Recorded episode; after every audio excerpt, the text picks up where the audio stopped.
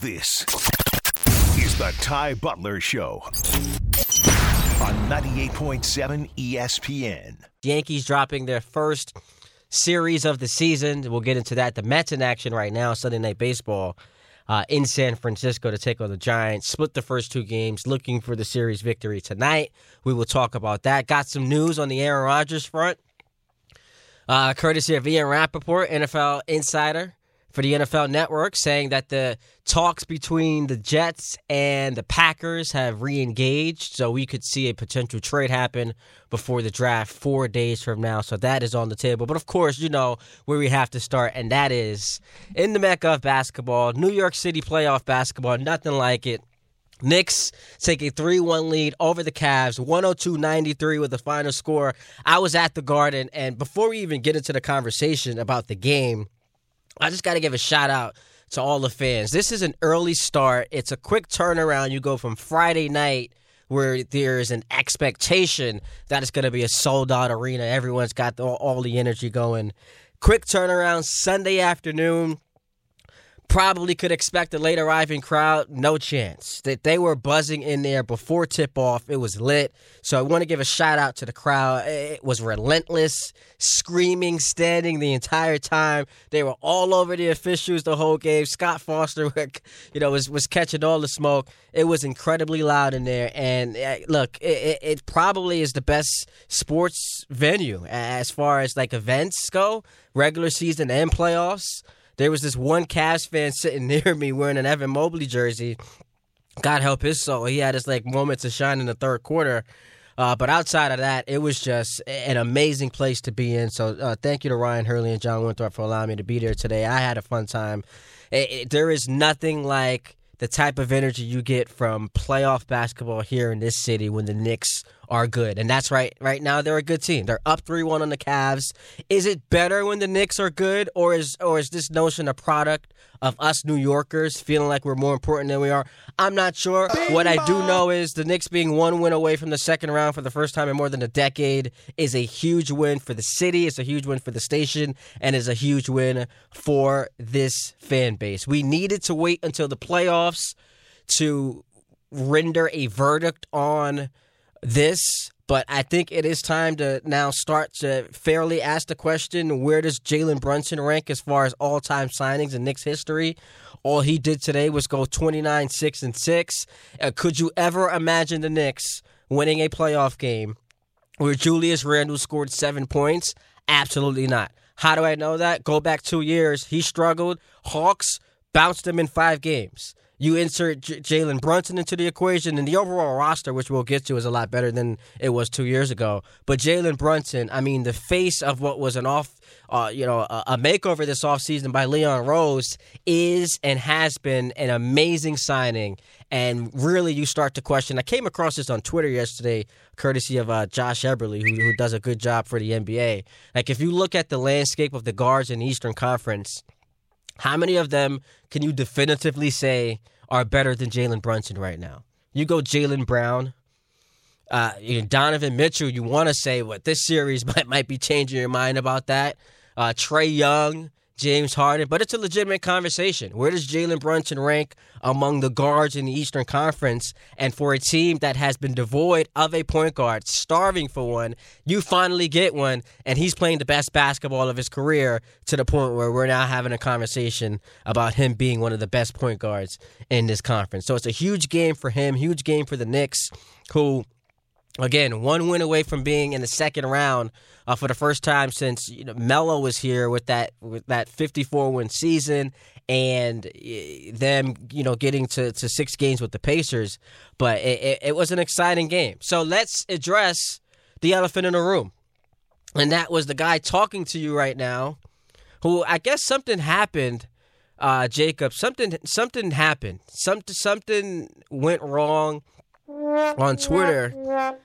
I think there was a little bit of an autocorrect situation because I, I typed Knicks in five, but it autocorrected it to Cavs in five, and I hit send without double checking. So how does that work when it comes to predictions? Like, do I get to to say that it really was Knicks in five? And I, am just kidding. I, I did pick the Cavs to win this series in five games. All jokes aside, I thought coming into this series, they were the better team. With if everyone played to their apex, had the best player, Donovan Mitchell. You heard it on the broadcast today. It's just when you go from by a point per game metric, he is an all-time playoff performer. And I, I thought having him against this team uh, would would be a huge difference. The Cavs were the number one defense. They have home court advantage. I thought they would have four of the six best players in this series, and because of the question marks surrounding Julius Rand- uh, Randle's ankle and him not playing for three weeks, that was going to be a disservice to the Knicks. Because any compromised version of him, in my mind, was going to mean that this team was drawing dead. And obviously, I've been proven wrong. So I'll wear that. And you want to hit me up on Twitter, Ty D. Butler, or call up the phones 800 919 3776. I ain't running from anybody. I'm not hiding. I see Rothenberg, my guy, tweeting at me, a bunch of folks coming at me. You can do it. It's, it's all good. It, it, it comes with the territory. When you put yourself out there and you make predictions, eh, don't You're hide from it. No, you come, fraud. you come, you, you stand here and you take the heat. And that's what I'm going to do right now. The Knicks up 3 1 in this series. The Cavs in five prediction looks like a total failure. Uh, we can talk uh, about whether or not they can still win this series, but obviously that prediction uh, is not aging well. So if that's something you want to holler at me about, let's do it. All fun, uh, all fun and games. But it, no, it wasn't a troll. I, I legitimately thought the Cavs were much better, and, and having a hampered Julius Randle was going to to do the Knicks in. And so far, that has not materialized. But yes, I am here as, as the person who picked the Cavs to win this series in five games. But as far as that prediction is concerned, here's what's going wrong. Game one the Knicks bigs abused Cleveland. The, the Twin Towers, Jarrett Allen and Evan Mobley, just got embarrassed on the boards on both ends. And that's a credit to Mitchell Robinson. That's a credit to uh, Isaiah Hartenstein, Josh Hart, Julius Randle. All of those guys were up for the challenge. They heard about that interior presence that, that presented itself in Cleveland, and they took it to the challenge. And then, by the way, made it a game, did the Cavs they they went from down 10 midway through the fourth quarter to up one. Knicks call a timeout. Josh Hart hits a, a contested three with 149 left in, uh, in the fourth quarter. Knicks go on to win the game. And I just thought that was the biggest shot because when the Cavs had done everything to get back into that game, multiple turnovers they forced. Donovan Mitchell and, and, and Darius Garland doing their, their best job to, to will them to victory. Once Josh Hart hits that shot, it was demoralizing. You felt the energy sucked out of the building in Cleveland, and that's what ultimately happened. Game two was a blowout. Uh, Cavs hit every three. It seemed like Knicks just were looked like content splitting the series in Cleveland, taking one of the home games. In game three, the Cavs just didn't appear to be ready for the energy uh, of the Madison Square Garden uh, uh, of the building. They they just looked shook. There was no poise. Like you can see it on their faces. That that petrified look. Like yeah, this is a different animal. This isn't a, a, a road game in Charlotte in, September. This is the mecca of basketball, playoff intensity. Fans are screaming, the building is shaking, and, and, they just did not look ready for the challenge. And it actually continued into the first two quarters of today's game before Darius Garland finally woke up and the Cavs had made a run. I believe it was an 18 7 run uh, to put the Cavs ahead. And then credit the Knicks because in a game where your best player shoots three of 10, scores seven points, and I'm talking about Julius Randle played only 27 minutes, didn't play in the fourth quarter. In a game where you really didn't get anything from Immanuel Quickley. you got no Quentin Grimes because he's out with an injury, and you find a way to to to rally the troops. The Knicks poised in this series like they're coming across as an experienced team because I, mentioned what happened in game one where you go from up 10 to down one. An inexperienced team crumbles in that situation. On the road in Cleveland, you've got two great players in the backcourt for the Cavs scoring points. You have every reason to crumble, and they showed fight. They showed poise, and it was Josh Hart's first ever playoff game. Like he's considered a veteran now, but you know, playing with the Lakers, playing with the Pelicans, playing with the Blazers, never played in the playoffs. He hits a big shot. Then today, uh, I mean, could, could you imagine how traumatic that would have been to go from up 15, Brunson cooking, RJ cooking, and, and losing that? You st- you're staring at a 3 1 lead, and you lose that at home, and now you got to go back to Cleveland with the series tied, two games apiece. That would have been absolutely just devastating. So you give them credit for once again channeling that that uh, I, I want to say inner uh, experience that that really doesn't exist, but the poise that they have that shows a, a, team that looks more experienced than the the the actual bio would say that they are. So credit to the Knicks, credit to the coaching staff, credit to everyone, and that also includes RJ Barrett, who we will talk about coming up next because the question is Does Ty Butler owe RJ Barrett an apology? I purposely went majority of the first segment not mentioning his name. He obviously was fantastic today, but we'll talk about him coming up. Do I owe RJ Barrett an apology? You're listening to the best of ESPN New York tonight. The sun is shining. I'm feeling good. You know, I'm I'm one who likes to keep myself in shape, so the so the mile doesn't really, you know, it doesn't really plague me too much. But just the inconvenience of being stuck in traffic and dealing with the parade, you're just hit with that dose of man. This feels amazing to to be in a city where this New York playoff basketball, my favorite sport, is thriving, and I get to go to a game, an important game for, a series altering game four, series altering game four. Cavs obviously can't feel good about where they are down 3 1. Do go home and maybe could put some pressure on the Knicks uh, uh, because the Knicks have no interest in playing a game six. And then things get dicey. But, you know, you are in a precarious situation if you're the Cavs because you're now staring at an eight game sample size that has seen your team lose six of eight to the Knicks. And you're thinking, maybe they're just better than us, uh, and we don't really have answers. And if Donovan Mitchell is going to continue to stink it up the way that he has, the Cavs have no shot. He's 14 of 37 in his last two games. Actually, didn't play all that well in their winning game two because Garland lit it up. They were up, you know, 20 at halftime and hit every three. Garland had 26 in the first half. He didn't need to do much, but we haven't seen great Donovan Mitchell since game one. And that's a problem for the Cavs. Now you credit the Knick defense, Josh Hart. Their perimeter defense has been awesome, and some like one of the benefits going to a game. And we'll get to your phone calls 800-919-3776. You just get to see things a little bit differently. The pressure they are putting on the Cav guards. I mean, that perimeter defense has been outstanding. And the Knicks this year, quietly, were like 19th in, in defense this year overall but they've just turned it up in the playoffs, and they've got erasers in the painted area, not just Robinson, but Hartenstein. Just cleaning it up. If their guards get beat, you're going to have a hard time getting to the rim, finishing over those two guys. So, I mean, the defense has been special. Absolutely special. That's Thibodeau's calling card. 800 919 3776. Batting leadoff today is Eric, who's in Morristown. He was at the game today. Eric, what's up? Talk to me. Chai, the garden was absolutely electric today. Just getting home from the garden now. It feels like 1994 in that Rangers, Knicks, back to back. They're both leading the series. They're both winning. And you just stole my thunder. I mean, the three pointers put the nail in the coffin, but the Knicks defense was the key. And shout out to Jalen Brunson. The guy's amazing. I love that guy.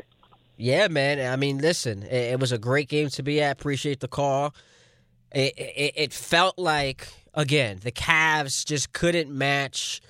They couldn't match the intensity of the Knicks and the fans because the fans there is a real home court advantage feel. Like when we talk about the best home court advantages in sports, the reason why, and I, look, I'm not taking a shot at the Knicks when I say this. This is just factual. The reason why the Knicks never come up is because we don't really see them in big games. We talk about like the Warriors, we talk about the Seahawks with the 12th man. The Knicks never really come up because it's been a while since they've been a consistently good team where you can actually have that feel of what the Garden is in the playoffs. And we're seeing it. The Cavs are shook right now. They are absolutely shook. I mean, they're turning the ball over left and right. it's just maddening to see a team this talented look so significantly overwhelmed for large portions of uh, of the series. They were just completely outmatched in game one. Uh, I'm sorry, in game three, the first of, of the two at the Garden in game three. And in the first half of this game, I know it was only a nine point deficit. That really was a Knick thing, as opposed to it being more about the Cavs they just the Garden has a feel to it that is so intimidating, especially to a young team. So I mean, the fans deserve a lot of credit for for what they've put out on display uh, in this series so far. Let's head to Yonkers to talk to Steven. What's up, Steven? Hey, what's going on, Ty? Uh, shout out to the Knicks. We got Game Five coming up on Wednesday. I did want to call in and just, uh, you know, rub it in your nose a little bit. I know you said Cavs in five. Let's do it, man. So I did want to uh, mention that first and foremost, but I did have a question for you. Um, what do you think is the bigger influence, at least in the last two games? Do you think it's that the role players for the Knicks have stepped up so much, or is it just that the Cavs are just coming up short and you know the moment is just too big for them? Which, which, which do you think is more important? It's a great question, and I appreciate the call. I it's it's it's it's to me like a combination of both, right? Like the the Knicks role players, which is such a fascinating uh, pocket of this because all, like all year long when we think about the role players, we're thinking IQ, we're thinking of Grimes. IQ really hasn't given you much in the series. Grimes didn't play at all and it still feels like the role players have had a lot to do with the success of the Knicks. Immanuel Quickley was an offer today. Missed both of his threes, missed all four of his shots, gave you a couple of rebounds, and was a positive on the court because of his perimeter defense. But Josh Hart, I mean, like he started today, but he's a role player. He gave you 19 points, seven rebounds. And how many times are we going to watch him go coast to coast with little to no resistance from the Cavs defense. He's a, a high energy guy, and it, it, seems like every time he hits a three pointer, it's a big shot. You trust him in crunch time. You trust him when it comes to decision making. He's just been he had one turnover on the fast break where he did like an up and down. But outside of that, I mean, this trade has been an absolute win for the Knicks. Hartenstein, it coming over from the Clippers. What was the expectation for him? He was a little bit of a a little bit of a a more polished offensive player than Mitchell Robinson was? Did we expect this level of defense? Uh, he's a, an amazing passer. So, so the depth has really provided a spark for the Knicks, and then Obi Toppin has really revamped his role because all we all we saw from him first couple of years in the league was that he could dunk, right? Like get him in a fast break, he's going to excite the crowd. He, uh, you know, competed in the dunk contest, but this year he's evolved into more of a guy who can, you know, spot up and shoot the three and feel comfortable doing it. He had a play today that ignited the crowd where he goes up for an offensive rebound and then takes it all the way to the basket himself, finishes it with a nice little right-handed uh, lay-in.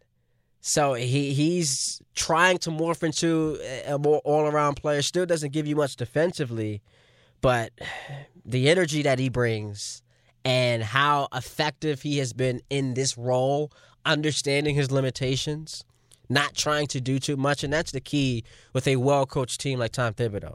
The Knicks are don't turn the ball over a ton. They're not going to kill you in that way.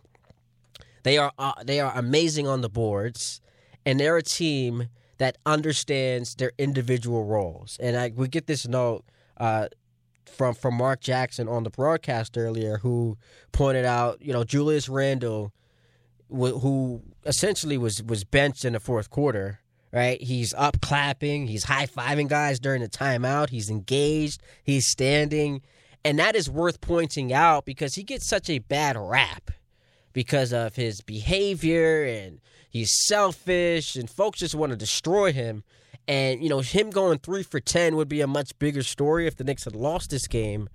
But the fact that he's still that engaged, I, I, get like we shouldn't be in a place in sports society where where we have to praise guys for, for you know interacting with their teammates and when they're on the bench. But for a guy with the the, the, the reputation that he has had, I, I think a little unfairly, it was good to see him not wallowing in his own misery. Like he was genuinely happy with the team victory, happy for his guys, applauding them and and saying and understanding, look, I just didn't have it tonight. And credit to Thibodeau for for seeing a guy who didn't have it. Let's ride with the hot hands because the team is more important. The big picture is more important, and we're trying to win a playoff series. This is a huge pivotal game. We lose this game, we go back to Cleveland two two. It's a completely different feel. So that was important, and I, I just wanted to acknowledge Julius Randle didn't have a great game, was was pretty awful, but the Knicks still found a way to get it done. And to answer the caller's question, I guess a long-winded way to get to the point of the caller's question, I'm giving the Knicks most of the credit. The Cavs are a really good team, but the Knicks have, have made them uncomfortable. Their defense has just been suffocating. We head to Brooklyn, my old stomping grounds, to talk to Dave. What's up, Dave? What's going on, Tom? Yo. Man, oh man. I man, I spoke to you a couple of weeks ago, man. And boy, I was saying last time about this guy Randle. And I said it. I said they don't need him. The problem with Randle is he does too much. And that's why you got the point guard. That's why you got Robinson. You got everybody playing their role. And Obi Toppin he plays his role. He's a spot up shooter. Yeah, he doesn't play defense. I can go down the list of plenty of players out here in the NBA that don't play defense. You know, and at the end of the day, the ball moves so much faster. It's like they said, he's it's, Randle's a ball stopper. That's what he is. Everybody stops and waits and sees what he does. And now, since he hasn't been on the court, they see. Even the coach now sees that it is working.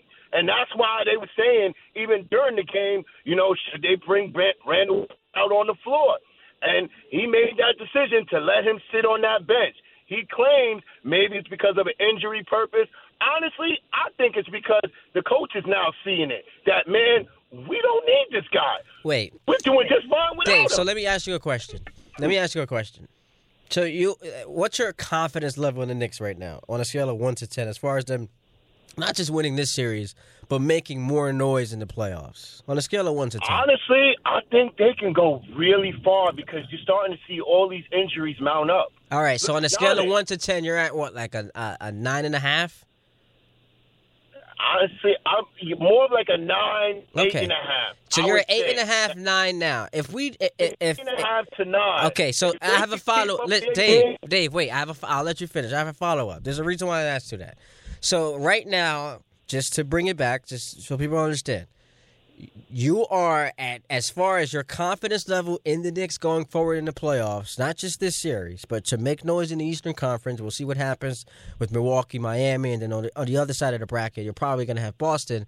But as far as your your confidence in this team going forward, it's an eight and a half or a nine. So you mean to tell me if if if tomorrow morning Woj reports the Knicks have decided to shut Julius Randle down the rest of the season. That eight and a half, nine balloons to a ten. Like you feel better about your chances if Julius Randle isn't a part of this equation. That's what you're telling me. Yup, I sure do. Man. I sure do. I honestly do. You know why? The simple fact is, you got so many other players on different teams that are getting injured. And those teams that are getting injured, the Knicks played them at full strength when they had their players and beat them. They beat the Miami Heat before. I've seen them do it. So it's not like it's, it's, it's a realm of possibility that they can't do it. It's very possible. And now, now the Knicks are, and they're not. You, you the last person that you want to see hurt is Randle, honestly. But at the same time, Toppin is doing a good, good as of a job as, as it is.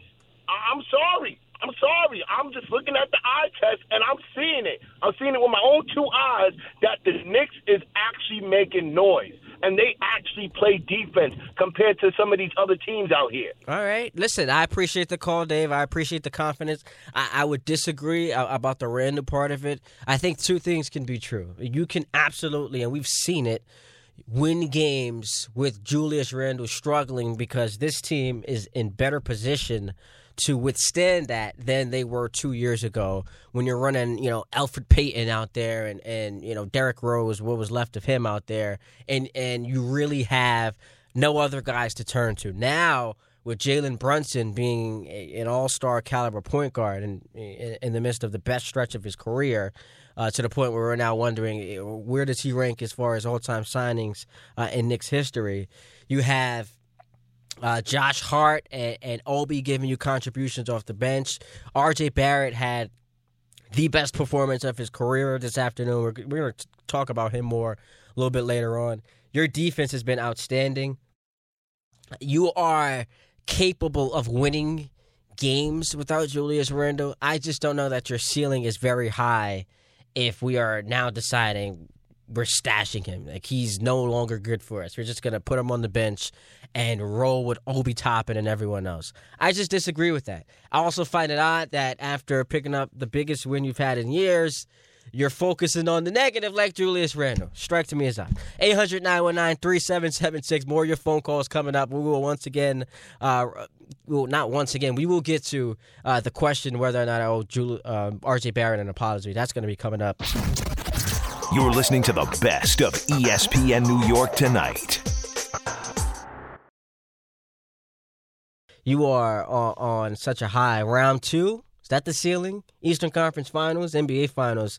So far, we got votes on all three. Head to Ty D. Butler on Twitter, Instagram, and weigh in on the conversation. 800 919 3776. Back to the phone lines we go. St. Pete is where we talk to a good man, a very good friend of the show, of the station. His name is Spike. What's up, Spike? How you doing? I'm very happy today. I'm happy you experienced going to the game. Uh, I'm sure you've been to Knick playoff games before, and um, it's not your first, right? No, it's not. Yeah, because it's crazy in that building, especially a one o'clock Sunday game, which uh, I wasn't leaned on, but my children were. In the '90s, it was a regular event. Listen, they're not going any further than this round, nor should they. Uh, you know, notwithstanding major injuries to key players, which brings me back to your Lakers. I as much you know how much I love the NBA and I know how much you love the NBA. We have that in common. That's our sport, that's our go to, that's what we look forward to the most. No arguments to that.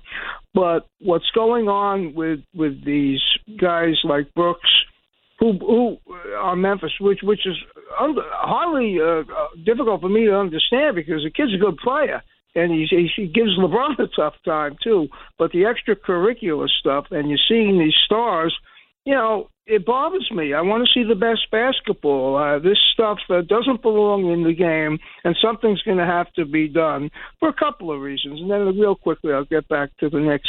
Look, before something bad happens, they have to do something here, and I don't know what it is, but it was very upsetting last night. I was into that uh, Laker game. I think Memphis has as much talent, young talent, as anybody in the league but they're immature and it's showing and that's partially coaching and execution and uh, you know that one rotten apple. Now the kid's a good ball player there's no question about it but that's unnecessary. So on a high note i'll finish the call. It's great to hear you nba is front and center which it should be now because the games are riveting what the Knicks did today, and you alluded to it, with the lack of uh, participation, of uh, positiveness from a couple of guys, but Leon Rose and William Wesley and the scouting, uh, I forget the guy's name, he came over from Utah, I believe, or Minnesota, uh, to getting Josh Hart and Jalen Brunson in, in one year and then partially one year. I know they went to the same school. I know this history. But do any guys play the game? I mean, there are some. Any smarter on the floor than either one of those two young kids? It's amazing to me how Josh Hart always finds the ball. That's not happenstance, Ty. That's a, just a. Does he have a flaw in his game? You said a, fl- a flaw or a floor? F L A W. A flaw. A flaw. I mean, look, he he he plays his role well. He's an excellent on-ball defender who can rebound, especially for a guard. Like he's a, he's a great rebounder for a guard. He's not your prototypical scorer at that size. Doesn't have great ball handling, but everything that you need him to do and everything that this team needs from him, he does very well. But when he went to Portland and Dame was out, he started and he averaged 18 to 19 points a game. I think it's there. I think he just takes what they give him and he acquiesces to the other guys. He's always around the ball. He got has great hands. He has tremendous upper. That's why he goes coast to coast so much, Ty. And you made a statement about you know almost on, on a better day. He just just gets there because he's very strong at the top of his body. It's it's a wonderful thing for a Knick fan to see just intelligent people that get on the court, play smartly, and most of all, thanks for the time, watching R.J. Barrett have a breakout game. He abandoned. He's not a shooter. We know that, but he used his strength and he played decent defense. He hasn't been a good defender. It's fun to be a Knick fan, and I think it's fun if AD plays well, your Lakers could surprise a lot of people because the West isn't that strong. Yeah, I appreciate the call, Spike. And we're seeing injuries now really shape the, the playoff picture, and it sucks because you know Giannis dealing with the, the back contusion. He's now missed you know all, almost the entirety of game one, out for games two and three. Miami leads that series. Embiid missed the game four uh, in the net series with a knee sprain. We don't know how significant it is, but Doc did say. Uh, it's going to take him some time to get back on the court. Now, you know they swept the net, so they got some time to rest. Uh, but that could that could be a huge deal, especially for a guy who's had a, an injury history. Uh, in Memphis, Ja Morant did come back, but he hurt his hand, and you know everything else that's going on around the league. It's just we're really starting to see it affect the playoff picture. And if you're a Knick fan, you can dream a little bit. You don't get too ahead of yourself because you still have to win this series. The Cavs down 3 1. By the way, the last time they were down 3 1, we saw how that ended. You're a different team, obviously. I'm joking. But you want to get past this series and then see what can happen.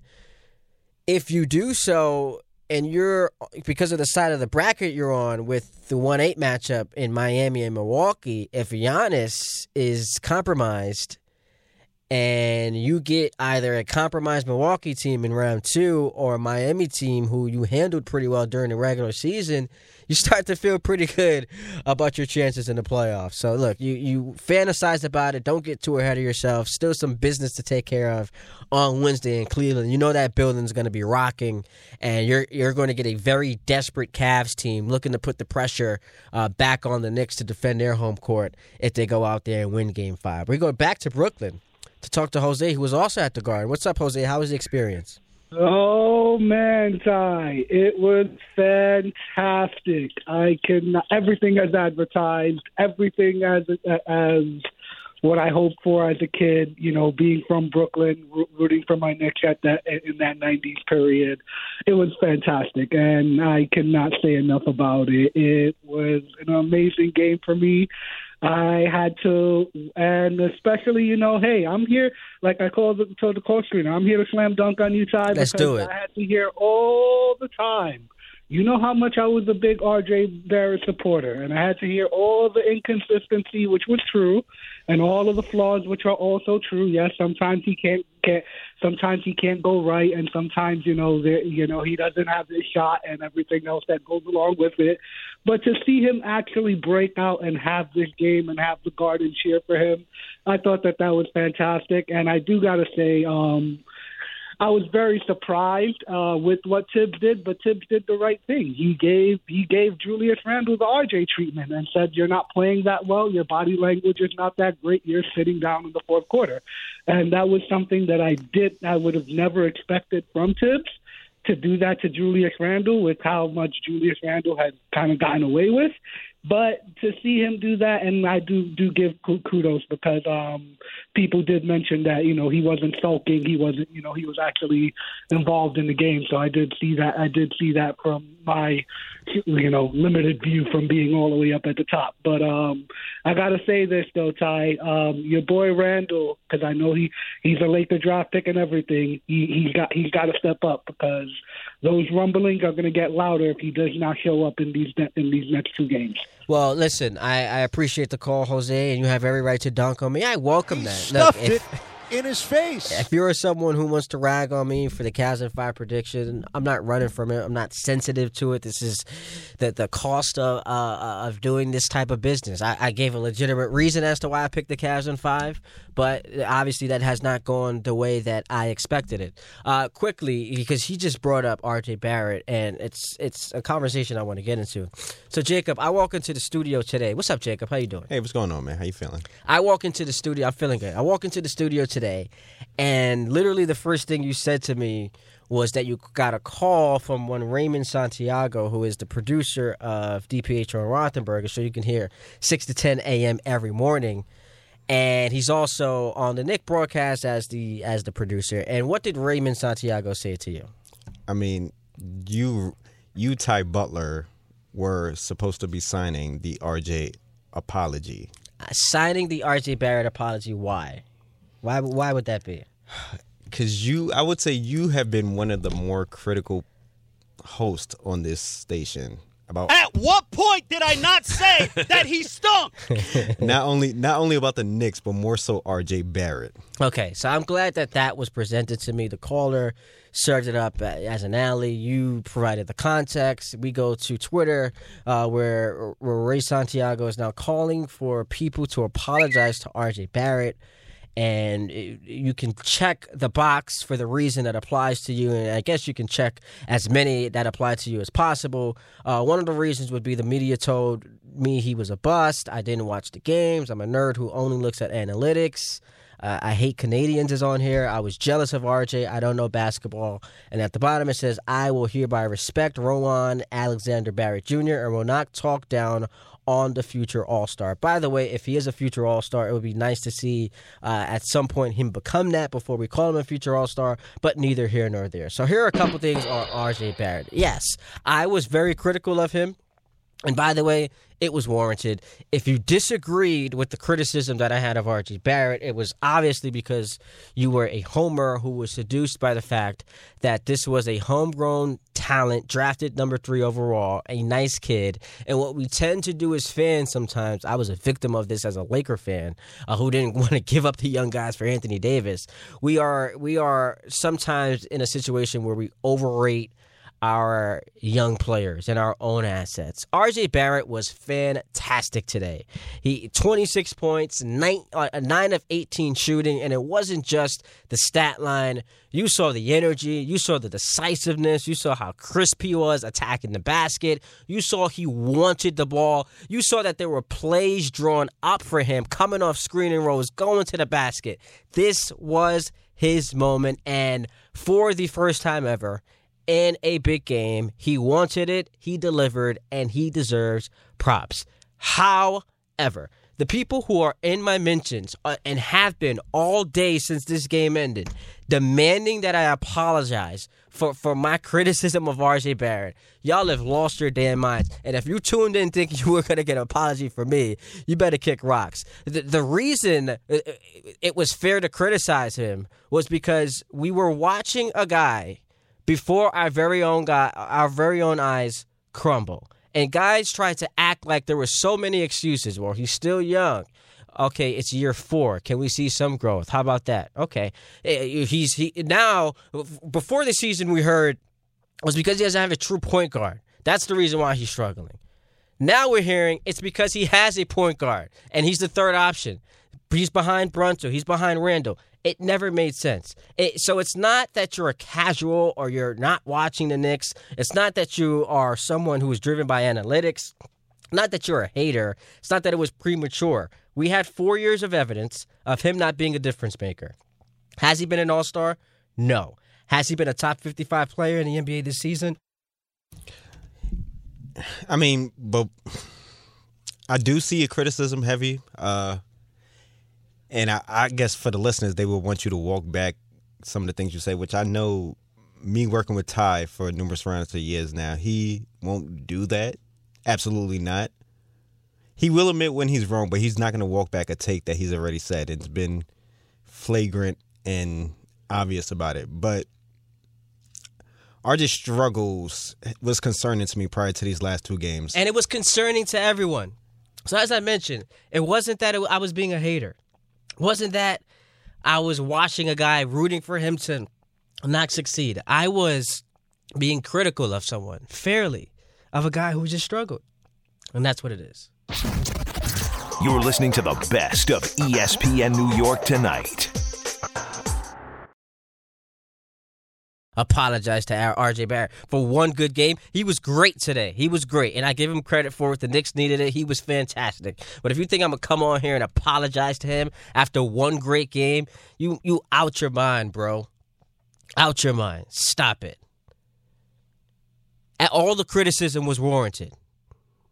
Because here's what we know: compared to last year, drop off in points, drop off in rebounds, drop off in assists. This was the worst shooting year of his career. Late in games, his own coach was benching him at times. Lost it on defense. He was not a difference maker. Wasn't one of the 55 best players in the league, and that's despite being drafted number three overall and being given a $100 million contract extension. You want me to come on here and apologize after one great playoff game? He was fantastic. He was phenomenal. Apology, Man, you ain't getting that from me. And Dave Rothenberg, who I love, out here tweeting gifts of RJ Barrett as if he wasn't also criticizing him. What a fraud. He was also he was also criticizing him. The same person's, yeah, man, I don't know if this guy's gonna be it. I don't think he's ever gonna be a great player. Now he's tweeting RJ Barrett gifts. Fraud. Let's go to Manhattan. We You want to to tussle? What up, Jack? Hey, what's up? Let's hear it, Jack. What do you got?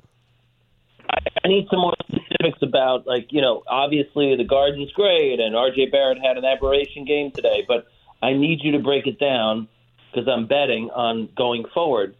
Why should I bet the Knicks? Give me the real reasons, not the the obvious shit. You mean wait, what? Uh, Come on, dude. Uh, well, first of all, if you are, are betting the Knicks, you mean the series, or going forward in the playoffs? Here's what happened. Here's what's happening in the series. The Knicks front court is dominating.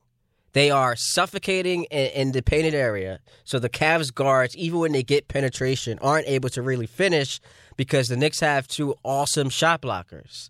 And they're also crushing it on the boards that's allowing possessions to be kept alive. So the Knicks are getting second chance points. They're getting fast break points over turnovers. All of the the the the, the the minutia, like the, those those inner battles that you want to win, outside of just having great players, they're winning all the battles: rebounding, fast break, and turnovers. And so far, Donovan Mitchell has been absent since game one.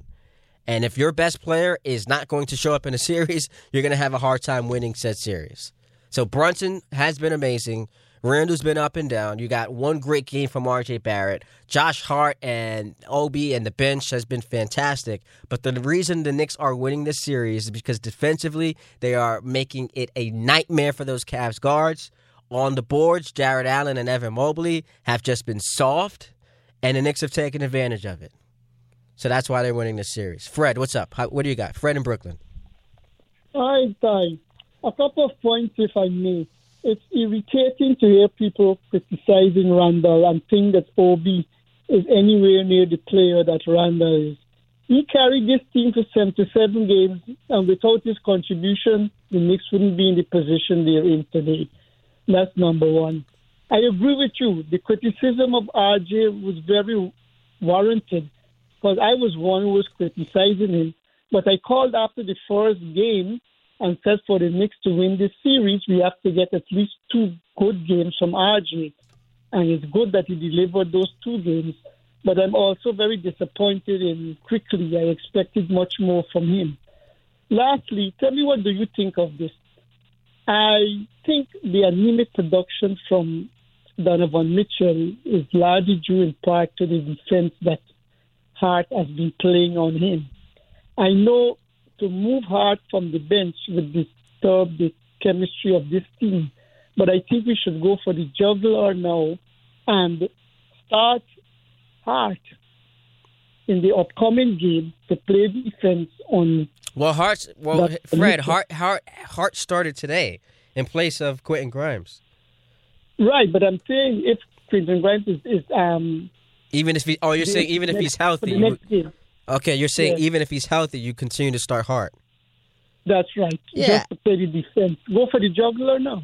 Yeah, absolutely. I agree with that. You you roll with what's working, and there was an argument to be made for Josh Hart entering the starting lineup uh, in the regular season in place of R.J. Barrett when R.J. Barrett was struggling.